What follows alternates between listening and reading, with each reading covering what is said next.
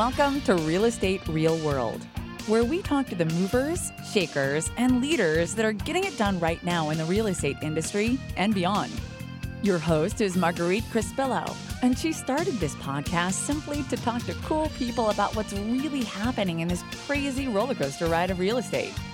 Be sure to subscribe on iTunes and stay up to date on the newest stuff by adding yourself to the list at www.realestaterealworld.com. Now, your host, Marguerite Crespillo. Hello, everybody. This is Marguerite Crespillo, and thank you and welcome for joining us today on another fabulous edition of Real Estate Real World.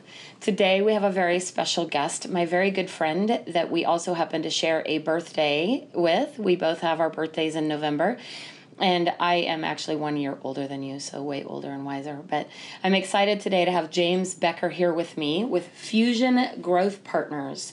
He is the CEO, visionary, and entrepreneur of this incredible company that is a business accelerator for real estate agents and teams. So, welcome to the show, James. Thank you.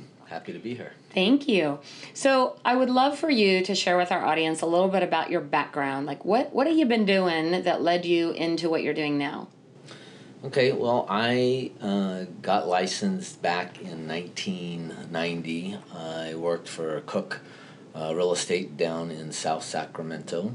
Had about uh, six months of a good market, and then we had uh, the first Gulf War, and um, the market stopped on a dime and I had to really buckle down and work really hard because I had just recently had gotten married. I had a baby on the way, and I needed to provide for my family. And so I worked very hard using the Mike Ferry system. Uh, and cold called until my fingers bled and knocked doors and all those types of things. And uh, I eventually burned out. I uh, did pretty well. Um, my production was in the top 1% of the nation in 96 and 97 and uh, but i burned out Right. and so i started uh, another business which was a, uh business development company we worked for uh, professional firms that were trying to sell to other businesses and we generated appointments and got people in to meet with ceos and cfos and coos those types of things and along that process, we grew, but uh, we had a number of challenges and made it difficult for uh, for me to get into profitability. And along the way, I met uh, a gentleman by the name of Kurt Reisig, Oh, yeah. who was the uh, founder of American Pacific Mortgage and Big Valley Mortgage Awesome guy. Uh, an amazing guy, and uh, I had a, a meeting with him and was sharing some things, and he took me to task on a couple of things. Uh, I would say took my inventory in the meeting, um, and I walked out of there uh, asking myself, you know, who the heck is this guy? I ended up uh, closing down my business in a couple of months and went to work for him and worked for him for six or seven years. Uh, it was an incredible learning experience being mentored by him and, and watching his company grow. And then uh, when we went into this, the Great Recession uh, back in 2008, 2009, uh, I was on the mortgage side. I really enjoyed the real estate side more. And on the mortgage side, I was helping agents and coaching agents on growing their business. And I decided that I wanted to get back into that full time. And, and so I had this idea of uh, providing back office. It's morphed into something much more than that. Um, but so here we are now. We, we consider ourselves a business accelerator for successful agents who are trying to actually grow a company. And I say company because the focus of our business is helping real estate agents who are freelancers move from being a freelancer into actually having a company that can function without them. Well, and I know that that's pretty powerful. I mean, what do you like what led you to realize that this needed to happen? I mean, there's a lot of real estate agents that struggle and it seems that very few ever get to the point where they think in that way. Why is that, do you think? Well, why do they not think in that way? I think primarily because Um, there are so many vendors who are selling the magic pill. It's kind of like people who want to get into shape, and if if I could just do this one simple thing, and I'm going to be beautiful and healthy and be able to wear my bathing suit on the beach uh, by doing something super simple that's very seductive. And so I'm looking are, for that pill. Do you right. have it? no. and so what we wanted what we want to do as, as human beings is we in my opinion is we want the easy answer. And so that last easy answer didn't work so then i do the next one and the next one and the next one. And what we don't do as a whole is realize it's it's hard work to move to that next level and you have to think through the processes and you have to invest time and money and our industry as a whole just doesn't do that. We don't want to invest time and we don't want to invest money. We want a simple answer and and the industry in the way that it works right now is we go out there we get a client we sell a house we make ten to twenty thousand dollars when we start and and that's you know it, it kind of sets the stage for the rest of the business but that's not the way it works and most real estate agents, what they do is they'll come in if they're good salespeople and they're good people and they have charisma, they will get some clients, right. and they will sell some deals, and then they'll feel successful because they're uh, in the process of, of making some money. But what happens is if they're good, their business is going to grow. And as their business starts to grow, they cannot manage everything that they're doing, and so that they work harder and longer and harder and longer and most good agents burn out somewhere between six to nine years, and then their business just falls off a cliff. They may still be in the business, but what they were producing previously um, is much more than what they're producing when they get to their seventh, eighth, or, or tenth year, typically. And you know the amount of times that I've heard, I used to be a top producer, I was a top producer, um, is is more than 99%. I, I think probably if you look at the amount of people that come in the business, that it's less than 10% of 1% that will develop a long-term successful business that that person has some freedom in their life that they are not tied or anchored to their business where they have a job that they can't clock out of. And so our focus is how do you grow a company? How do you actually grow a business? And the answers aren't simple. You have to invest time that you're not going to get paid for immediately, and you have to invest money that you are not going to get paid for immediately, and you have to implement delayed gratification. And as a, as as as as a, a as a human race or our country or, or the communities that we're in for the most part, we don't want to do that.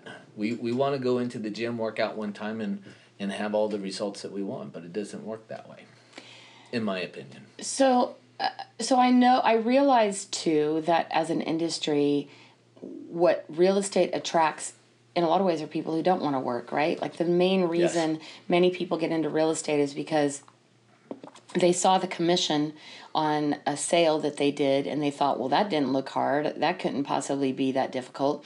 They want to have the freedom with you know their schedule and their hours and so they really don't want to work. They think well i can kind of come and go as i please and we all know that in any kind of business you can't do it that way. So that's 75% of the business and for those people we don't we don't even spend time with those individuals because it's a no-win situation. They are never going to get anywhere. Uh, i hear a lot of people that we interview say that they need to stop working hard and, and start working smart. I think you need to work hard and smart to get there. But what I'm really focused on is that top 25% that actually want to grow a business, actually have some discipline in their life.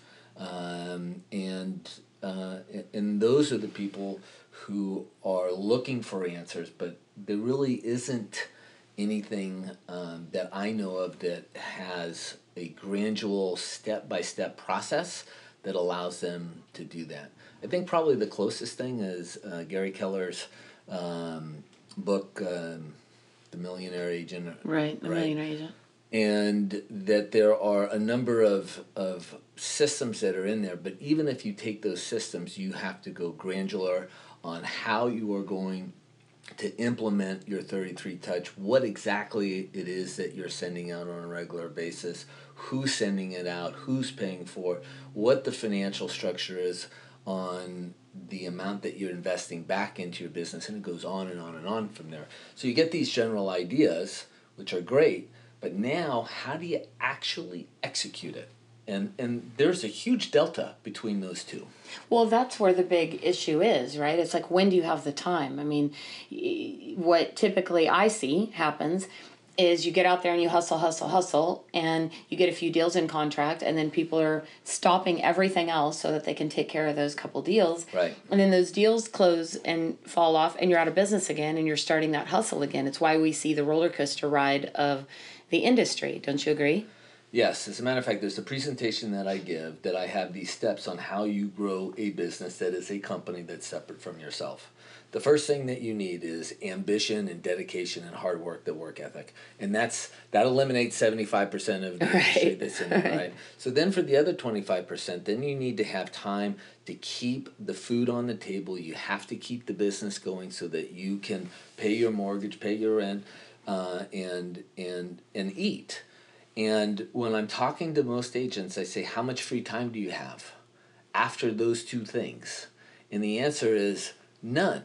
But the problem is, is the next step, you now have to work on the system. You have to create a business plan. That's not goals. Goals is not a business plan. A business plan is actually how you're going to execute um, a process of building and writing out detailed systems and processes and then taking those systems and processes and interviewing and hiring employees and then how are you going to pay for those employees? How do you have the money to pay for those employees? And then as you're growing a company growing a company is significantly different than selling real estate. It's uh, Michael Gerber has a, a, fantastic book out everyone should read, which is the E Myth Revisited. Best book ever. Okay, and basically what happens is is he he talks about Sarah, who's a great pie baker, and because yeah.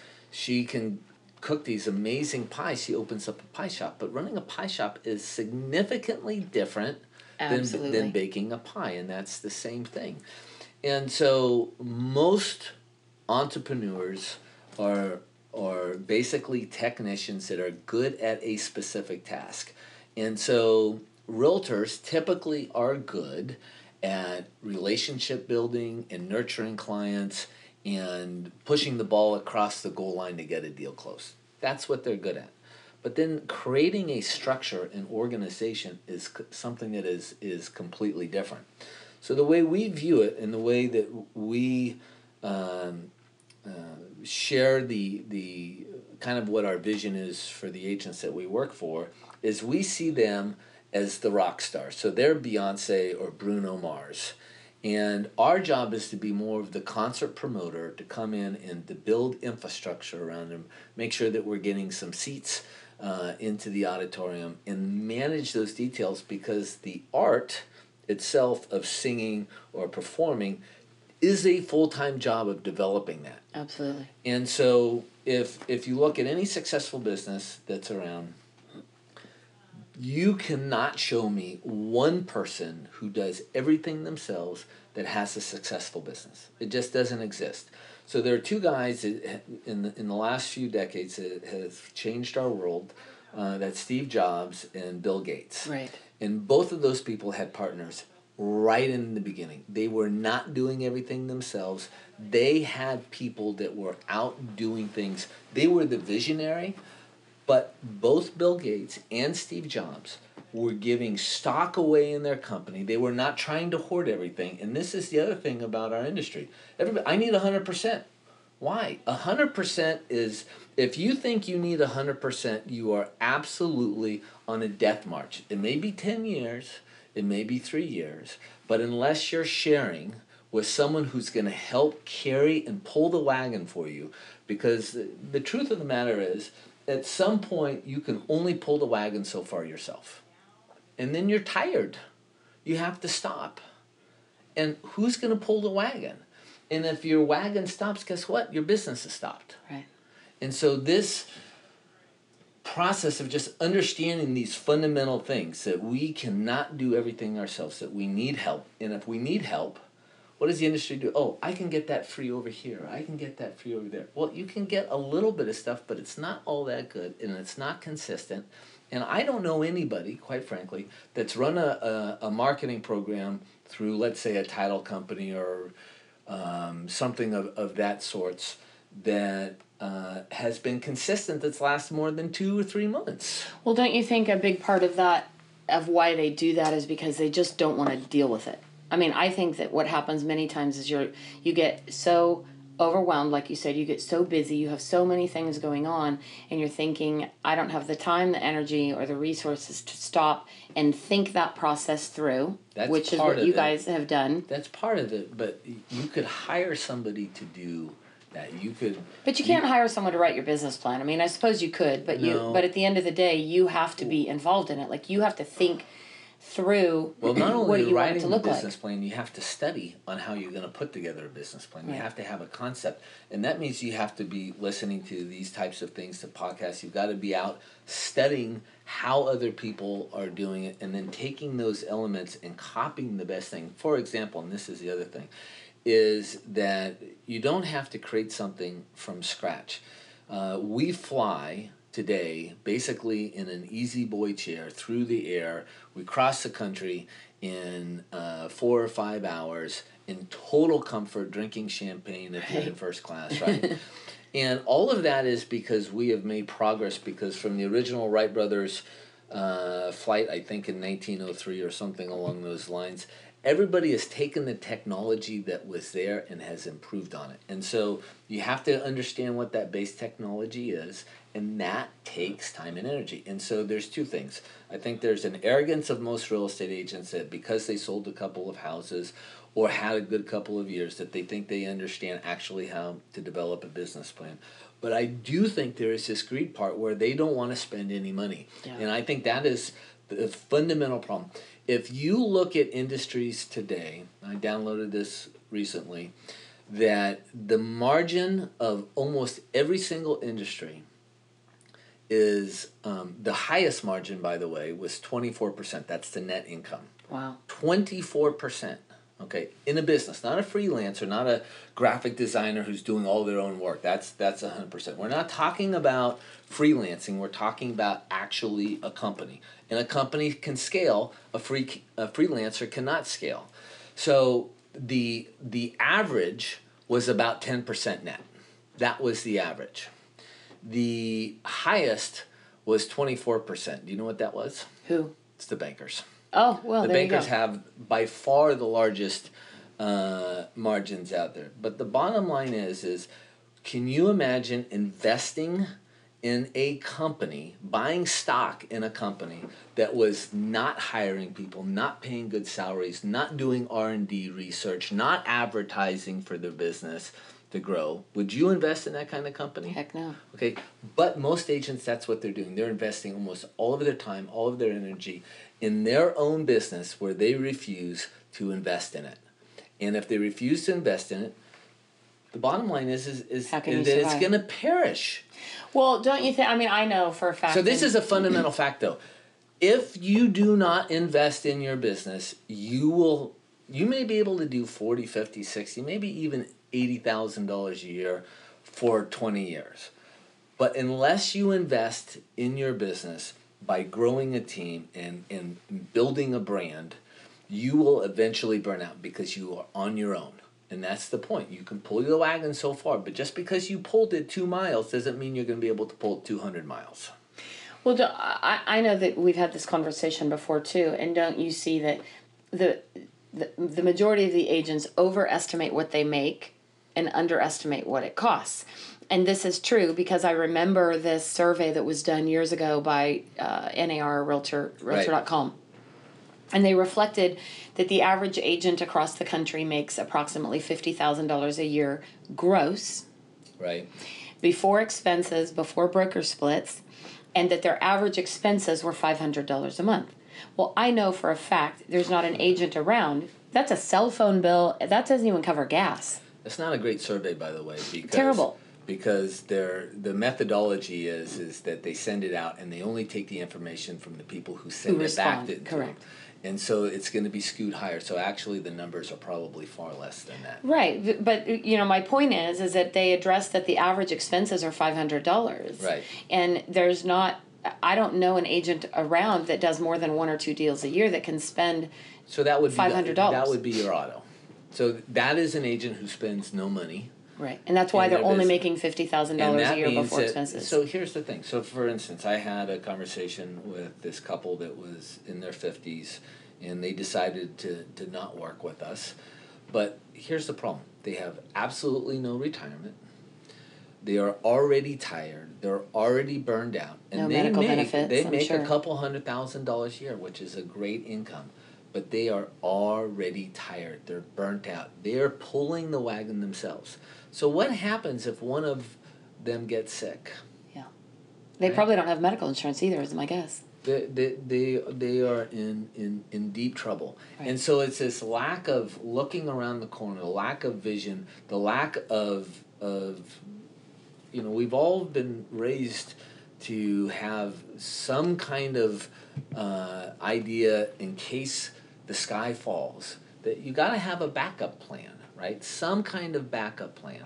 And I'm not talking about a different company. I'm talking about can we uh, manage this stressful situation? What is our plan if we if all of a sudden the market turns down? How are we going to pay our bills? And and that's what we saw it in 2006, 2007. Everyone was making a half a million dollars a year and they were spending $600,000 a Exactly. year. Yeah. And then the market turns and actually when the market turns, if you have a business, that's where your business can skyrocket because everybody goes into a hole. But if you have the ability to then um, take advantage of a down market, your business can can skyrocket. I'm just I'm trying to think because I was literally I don't know if I was listening to a podcast or watching a video or where I saw this, but I saw something that said the greatest wealth has been obtained during times like the depression, right? Right.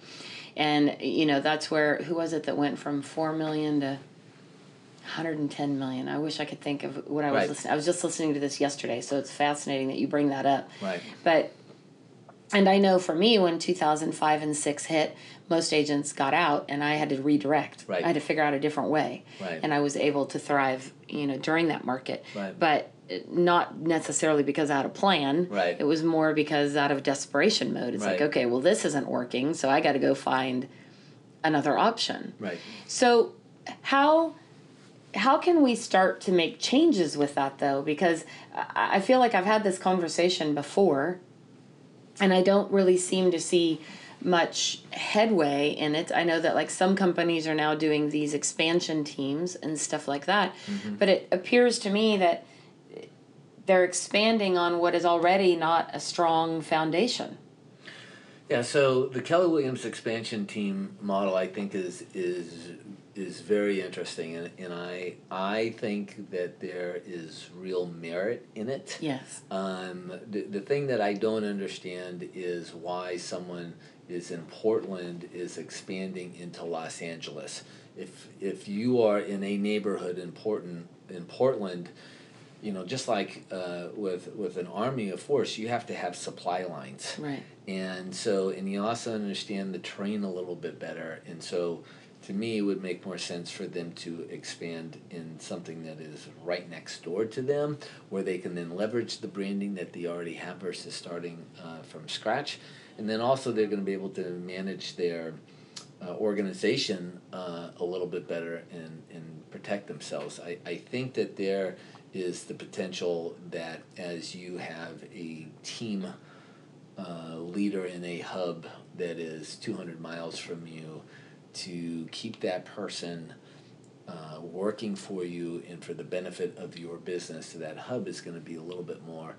Uh, I think that's going to be a challenge uh, in in the future for some of these expansion teams, but. Um, you know, it, it- there's more to be discovered uh, by that. I think it's great for the Keller Williams model, and and you know, again with Keller Williams, I, I think the the one thing that I think is fascinating uh, about this organization is that they absolutely have a culture about building a business. So Yes, there's a lot do. of conversation about that, but let's talk about another uh, issue that I see a lot. So what happens is is that we uh, let's say we even come up with a business plan.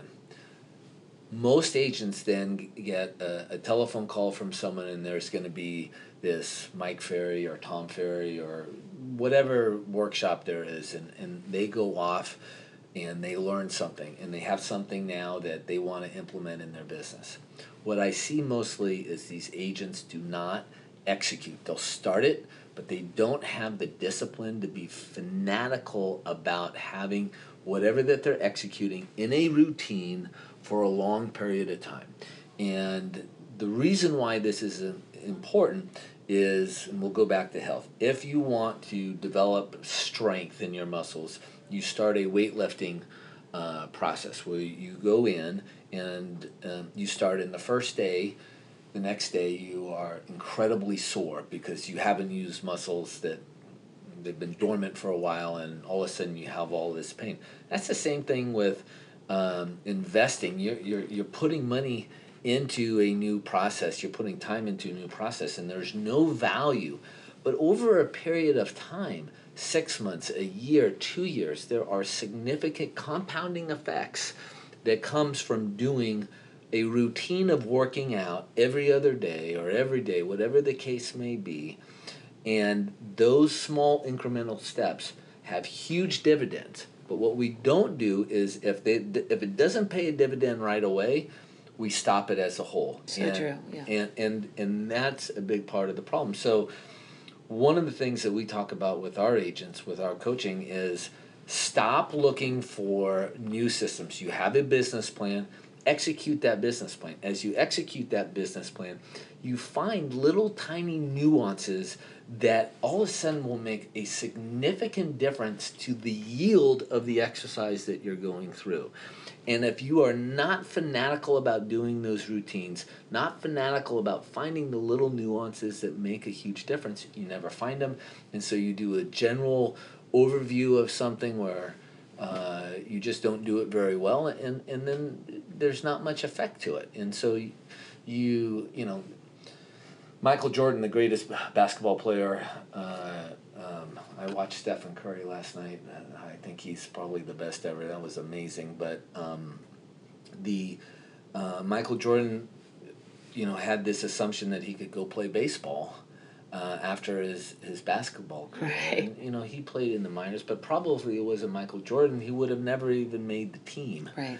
And you know, you just cannot be great at two wildly different things and so you have to find those nuances that that make a difference and so i'm going to come back to this you have to be fanatically disciplined about executing routines and i think the only way that you do that is you have a board of directors that holds you accountable or you have a coach that holds you accountable to executing uh, those processes and I and or a partner that will hold you accountable. And if you don't have that, the likelihood of you staying the course until things really start to produce for you are unlikely. And that's again a reason why we have 10% of 1% that are able to build uh, a long-term successful business. So the key things that I heard you here and there have a lot to do with discipline and accountability. Absolutely but the industry as a whole and does, measuring. doesn't attract those types of people typically, right? Because I mean, it does in a percentage. The the people who are true entrepreneurs and business builders, which I think uh, generationally things are changing a bit. Like the industry seems to be attracting a younger, younger, more entrepreneurial type people, is what I seem to think. Right. And those people are going to make a big difference in the business. Right. I mean, uh, some of us that are a little older and have been doing this a while right. don't have maybe that same drive and the energy that some of the, well, the younger when we came into is. the business, we were an agent at a brokerage. That was it. You're right. It. We didn't have any. Who, what we company weren't considered are you with? an entrepreneur. I'm with Coldwell Banker. I'm with Lions. Whatever the case may be. And now, what the internet has done, it hasn't really changed dramatically the relationship between the agent and the client, but it's changed dramatically the relationship between the broker and the agent. For sure, I think the broker yeah. model's broken. Uh, yeah, brokers, it's broken. Brokers are. We're the only industry that pays all of the money. Broker services is basically strictly a commodity at this Right. point. Right. There's no value in, in perceived value from an agent to uh, supervise you. I would agree with that. Right. I mean, when the, when they're charging, you know, three hundred bucks a deal, or so, it's really numbers. I mean, I know that Realty One has that model now, right? Where they charge their whole model is built on number of agents Yeah. and transactions, so they can make money off of other services. I think They're making- ancillary services. Ansel- and that model may work. I haven't seen the numbers, Right. but you know, I, I I talked to several brokers that are between ten and, and fifty agents, and those brokers have to sell real estate to produce, and they're spending a ton of time, and they are creating a ton of liability with agents that they're making five to ten percent on, and half of their people typically won't sell a house uh, in that full year, and so the the broker business um, is is and that's how we started. As a matter of fact, we started as as as a broker. We now have sealed our brokerage. We only create partnerships with agents that are at other uh, companies um, because th- there's there's no value there. So when we partner with somebody, we come in and we develop the business plans. We provide the staff. We provide the capital. We do all of those things so that they can um, be a star. But we don't bring them in um, as a an agent underneath uh, our flag anymore because it's quite frankly not important. If there's a company that's willing to do it for three hundred dollars uh, a deal, um, that's great for them. And if they want to sell escrow services or mortgage services, however they're going to make the money, that's fine. What we want to do is we want to partner with agents uh, who can implement some discipline into their lives that they can have a long term perspective in what it is that they're doing and go from there. I watched uh, an interview with uh, Jeff Bezos, um, the founder and CEO of Amazon.com. Oh, yeah. And he He's was awesome. talking about, and this is also one of my core beliefs, he was talking about um, why he doesn't manage his business for Wall Street because Wall Street wants quarterly numbers, and he wants every quarter you're supposed to have good numbers. And what he said is, first of all, if I did that, if I'm manipulating my numbers so that I have a good quarter, ultimately I'm going to fall down, and that's managing for outputs. Outputs are basically the number of deals you close. If you're using an analogy with with real estate. And for us, and what he was also saying is that he manages input. So the stuff that's happening this quarter is actually a direct result of something he did two years ago. And in Because real it- estate, it's ninety days, right, or even more. no, I, think? I think it's probably over a year. I mm-hmm. mean, there if you're in a prospecting model where you prospect, it's probably 90 days to six months. But if you're actually growing a business and developing a brand, it's probably over a year. It's a longer period of time. So, to me, the the issue for for what agents and what real businesses need to do is they need to manage the inputs. What are you putting back into the business? not what are you're getting out. And so most agents focus on the output. I'm going to sell 10 homes this quarter, or I'm going to sell three homes every single month. But there's no backtrack to say, okay, actually, how am I going to do that? And the other factor is, is when we set goals, if we say, I'm going to do $250,000 a year, I am not a big fan of goals. I like what's called due north. I want to have a business that looks like this. But an agent can't control the weather. They can't control the interest rates. They can't control the receptionist who didn't give the message to the underwriter about something special. We can't control so many things yet. That's what we focus on. We focus on the result versus focusing on what we actually have control over, which is our reputation, the work ethic that we have, the number of people that we're developing relationships, how well we take care of people, how often we're getting out and and and um, um, building our brand in the community, and those things that we know have a direct correlation, but it's not a perfect one for one. And so, our time and our energy must be spent if we're growing a business on the inputs of our business, and forget about the outputs. So long in the business planning, you know that the inputs have a very strong correlation with the output that you want. But whatever the output is, is going to be what it is. You can't control it. So help me understand this a little bit better. When you talk about inputs, you talk about what you were just saying, all the effort that we put into doing the business. In other words, if you get focused on the money that's coming out at the end. You're Right. maybe not doing all of the work that you need to do to make that happen. Right. Like I heard, I listened to a great um, video the other day with uh, Paul Martinelli from John Maxwell. I don't know if you know who that is, but he's pretty cool. And he was actually talking a lot about charity and, you know, tithing and those kinds of things, which Yeah. I know you do a ton of charity work.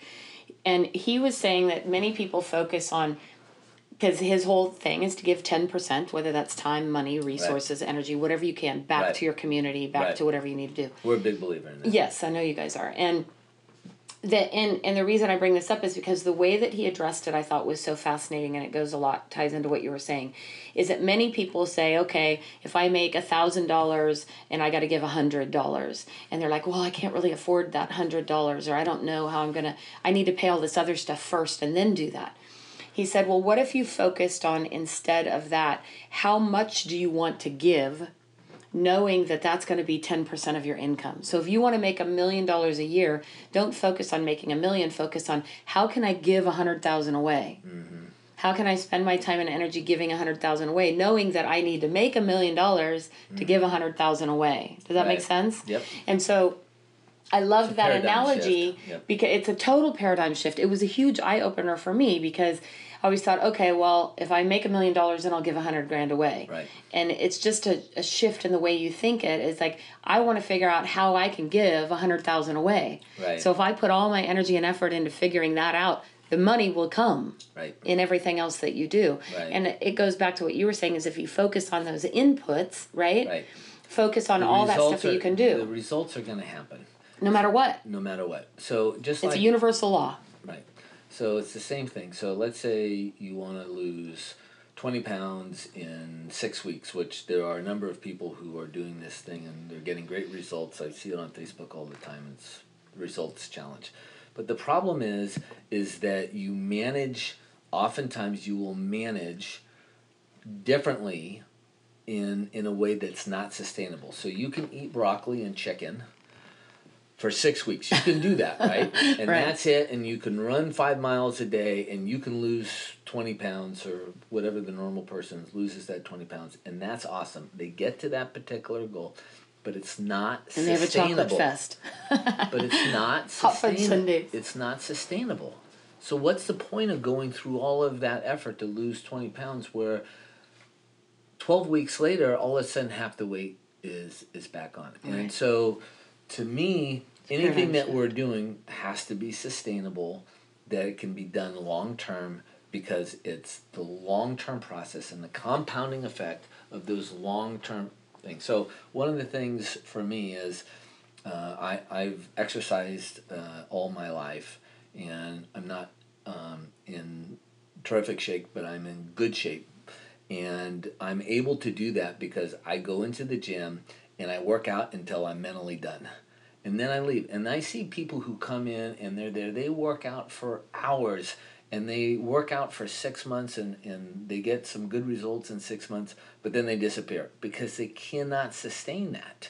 And so, again, this is, we're kind of jumping around here a little bit, but it, this is an, an important part to executing a business that's going to have sustainability over the long term. And for me, if it's only short term results, I'm not interested. And the people that we work with, if they're interested in short term results, th- those are not the people that we invest in. So, so with that, I know that just like you said, everyone wants the quick fix, mm-hmm. and it's helping people understand how to make that paradigm shift to where it's a longer term plan. And don't you think that uh, what I see is many agents when they got in, they didn't look at it as this is my career. Like they jumped in thinking they could make some extra money.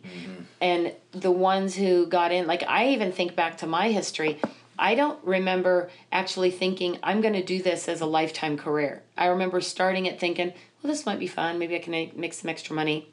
And then I started to realize, oh, I can do this, and this is something I'm capable of doing. And I tell my kids who are 19 and 21, they don't know what they want to be when they grow up. And I said, well, I was 30 and still didn't Right. figure it out. Right. So, you know, even Right. today, I'm like, you know, 52, I'm still wondering what the heck am I going to do when I grow up? Right. So I think that might be some of the challenges is that in that initial interview and that initial conversation with people like are you really looking at this as like a long-term plan or are you doing this to just jump in sell a few houses on the side and jump out well i think that's a conversation that that we're not having and i i think that's one of the reasons Totally. why what you do is so important so that the people who come across uh, your training and, and your coaching is that they can start to have this con- this conversation because if if if we do things without order if the person has no direction your business will have no direction if if you're chaotic your business will be chaotic um, if if you're sloppy in what you do, your business is going to be sloppy. And these are again premises from from the E Myth. You are your business is a reflection of what you do. And if you have no idea where you're going, you know, no matter uh, what happens, it's probably not going to be where you want to be because you're not doing things on purpose. And so, if we go back to goals and and looking at the output, we say to the agents that we are investing in that we want them to draw a picture of what they want their business to look like five or ten years from now and and so and i say five or ten years because i'm not attached to it happening in that period of time it's going to happen when it happens we cannot control it i'm not a particularly religious person i consider myself a believer agnostic kind of somewhere in that realm. But the one thing I know for sure is that I am not God, and the agents that we invest in, uh, they are also not God, and so therefore they cannot control things that are outside of Right. their element. So why are we spending so much time trying to do that? And so. For us, and there's all these cliches, which you know it drives me crazy. You know, um, uh, uh, uh, what is the thing that says you know a goal with without a date is just a dream, a daydream, or something right, along right, those lines. But what I want to do is I want to say this is what I want my business to look like within X amount of time, right? I want to get there at some point. As long as what I am doing is consistent with that goal, with that, if I want to walk across the country to New York and I'm sitting at San Francisco uh, Bay Bridge, if I start walking west, that's going to make it really, really hard, right? So as long i'm a as left I'm right kind of gal right. james i'm not a north south i don't know what way that is as long as you're headed towards Tahoe, Oh, there you go. That's east, right? that you're going to be moving in the right direction, and, and and that's the point. So as long as you're consistent, you're going to end up getting there. And what most people will do is they never complete uh, the journey, Right. and and so again, short term goals. Uh, are to me again uh, not as important as having a due north that you're consistently uh, walking towards, and you have to have the discipline and and the dedication to be able to go through the uncomfortable uh, process of, of doing things when you don't want to, like running that extra mile when you know that like getting my butt back to the gym which i said earlier i gotta do Right. So, I mean, and I just, you know, I use this as an analogy because No, I it's think it's, great the best. analogy. It, it's it's the, the best analogy that, that there is. So. so here's my question to you as we Okay. kind of wrap up today Right. so your son donnie is now how old what? Eleven. 11. So when Donnie uh, finishes college, or let's say he turns 18, he decides not to go to college, and he wants to get into real estate, what is your advice to him? Uh, I think Donnie would be um, amazing uh, um, in any type of business. He has that um, that charisma, um, and hopefully he'll develop um, the discipline to implement real business practices that will will pay off. Um, Donnie is. Um, um, you know, I'd, I'd love to see him go to school and, and have more opportunities uh, than just uh, the real estate field. And he told me that he thought real estate was boring uh, a couple days ago. And, and I said, it's not about real estate. It's about creating something. It's about building something. It's, it's about dealing with people. But um, he doesn't see that. So he may see it some point in the future. But um, I think whatever Donnie does, he'll be um, he'll hit his his walls and he'll have some successes and Well, he has an extraordinary dad as a role model, so that will help him go uh, very far in life. I do know Thank that. you for that. Yeah. So what what else would you like to tell agents who are out there really struggling with this and and what's something for them to look towards? Like if you could just give them one tip right now and say here's what the one thing that you need to go out and do, what I would that be? Yeah, I think it's a mindset. the The mindset number one is um, stop trying to look for the easy way out. Um, uh, I, I, I had a, a manager saying that uh, I had a couple of employees that were feeling some stress the other day, and I go, so, right? Anything anything that is good comes from stress. Yeah. There's nothing that has real value without work, effort, stress. And so stop avoiding that. Um, the Road Less Traveled, uh, written by uh, Scott Peck, uh, is one of my favorite books. And the first line in, in the book is uh, life is difficult. And his whole argument is, is just accept the fact that it's going to be hard. And then it's not mentally as hard. And be willing to, to do the things that you don't want to do. Invest back into yourself, invest money back into yourself and and be willing to do some of the stuff that is boring and hard for a while until you have enough money where you can pay somebody else to do it. If you want to be a freelancer, if you want to be an agent that gets 100%, I would say if, if that's your mentality of keeping everything, you you will uh, struggle your whole career. I would have to agree with you 100%. Yep. Well, so James, this has been a fantastic conversation. If somebody wanted to learn more about the opportunities of working with the Fusion Growth Partners, where would they go? Um, they could go out to our website at www.succeedwithfusion.com. Great domain name. I like that. That's Thanks. new, huh? Uh, You guys had actually, that for a it's while? old but new now. You pulled it back? yes. well, it's always fascinating to talk to you. You're Right. quite the inspiration in so many ways. And I thank you not only for being a great role model to the industry, but being uh, one of my very good friends as well. So Thank thank, you. you. very much for being on Thank our show today. Thank you. Thank you for joining us today on Real Estate Real World, where we talk with masters and leaders in real estate and beyond on how we can raise the bar in our industry. Please subscribe over on iTunes. And while you're there, be sure to give us a review. Your reviews encourage us and help others find our podcast. For show notes and hot topics on what's going on right now in our real estate industry, pop on over to www.realestaterealworld.com and add your name to our email. Thanks again for listening.